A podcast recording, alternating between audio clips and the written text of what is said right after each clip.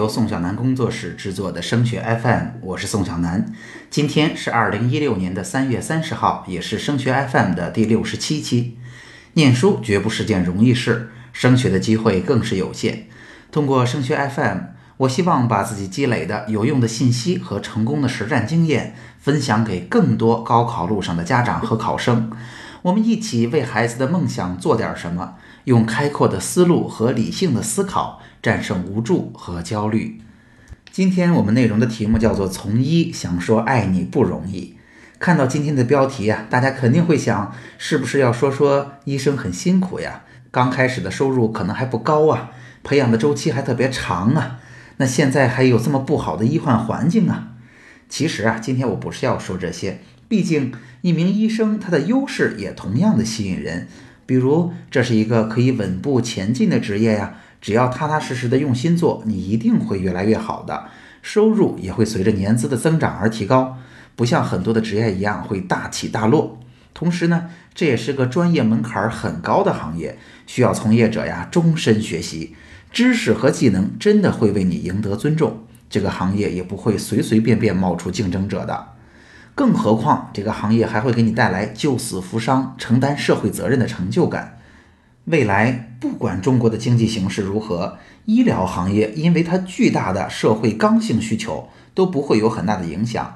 而且呀，就我们的医疗体制而言，未来还会有很大的改革释放红利的空间。所以，今天我们是想来说说有关在志愿填报当中报考医学有关的问题。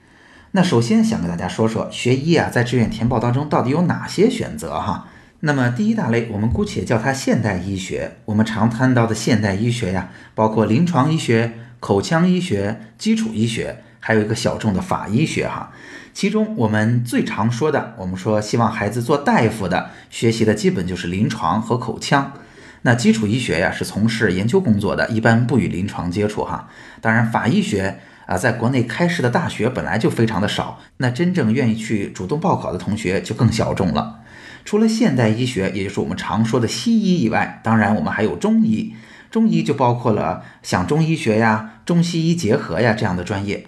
一般的中医学专业都存在于叫什么什么中医药大学这一类的学校里边。现在呀，中医相对而言是比较少数人群的选择，因为一方面中医是比较难以培养的，它很依赖于人的传承。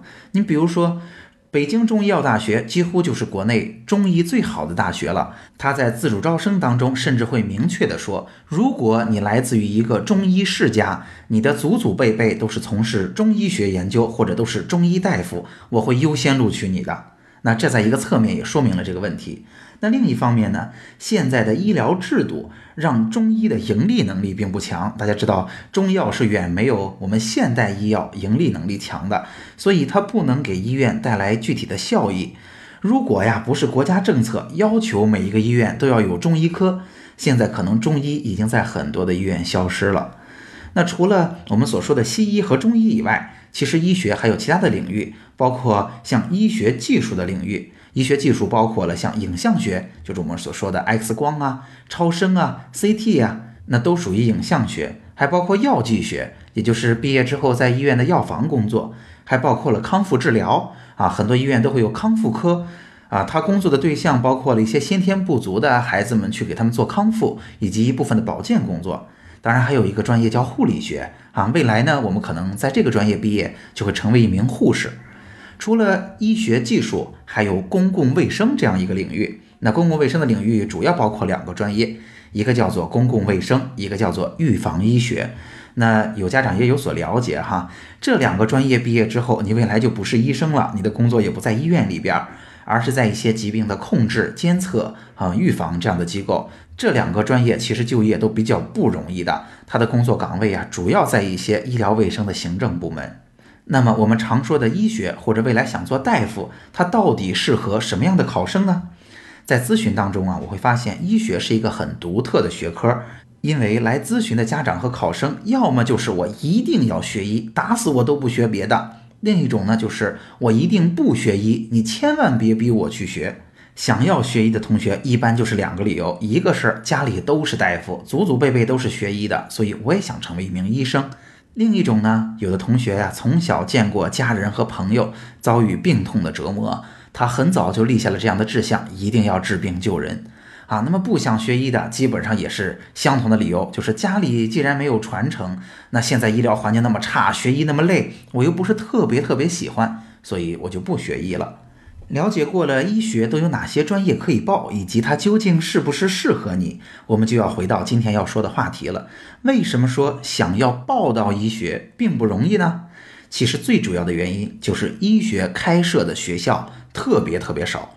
刚才我们在开头的时候说过了哈，医学是一个专业门槛很高很高的行业，它直接关系着人们的生命安全。那不像金融学，很多家长都会知道，现在很多的大学都会开设金融学，因为这个专业非常的热门，也就是报的人很多。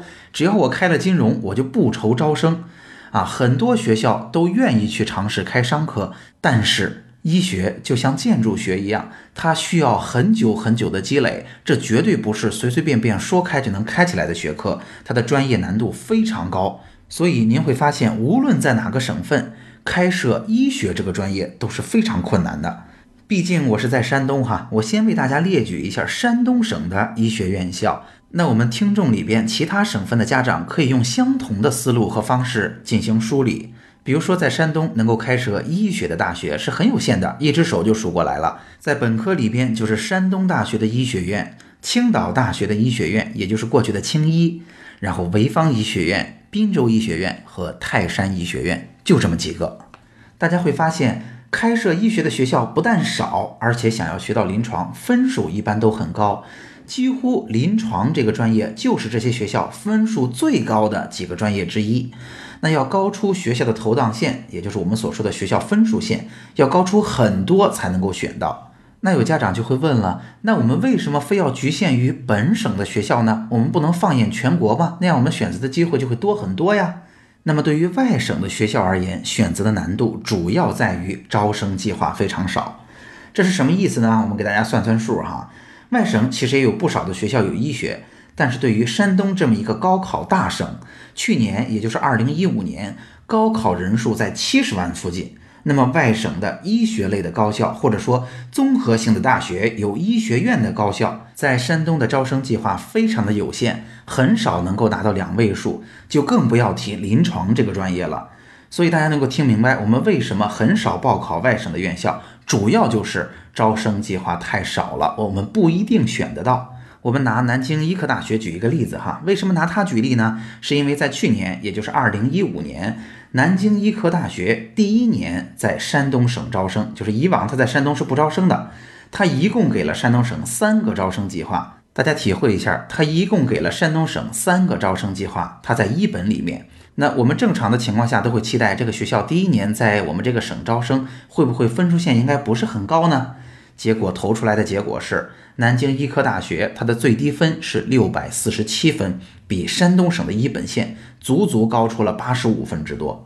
那么，既然开设医学的学校非常有限，那考察全国外省的医学院校在本省的招生计划又非常少，那我们如果很想要学医，到底应该如何填报呢？有两点提醒大家注意。第一个就是建议您一定要想清楚，做好损失分数的准备，因为为了确保我们选到很想选的专业，损失分数看来是必须的了。在去年我咨询的同学里边，就有一位同学，他非常想要学习医学。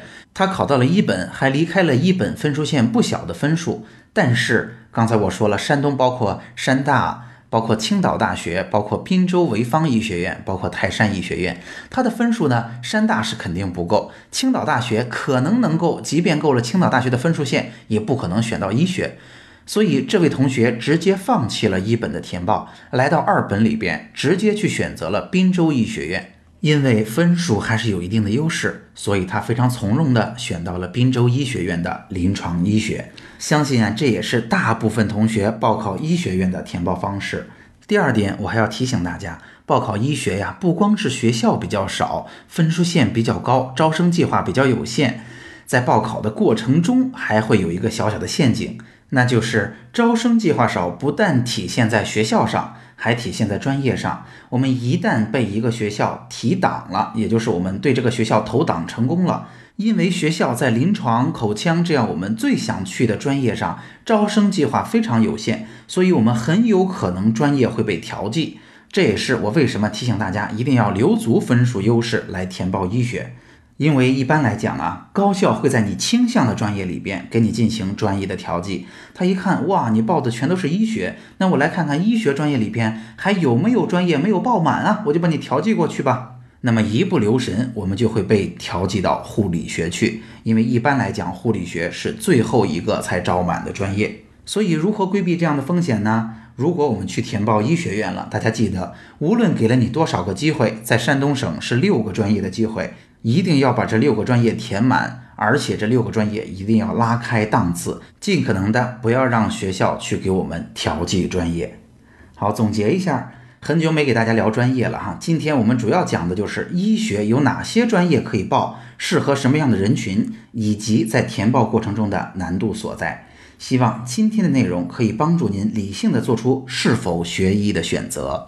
今天的节目就到这儿。如果今天的节目帮到了你，也请你把我们这份小小的心愿传递下去，把升学 FM 的内容转给更多辛苦努力的家长和考生，让更多人受益。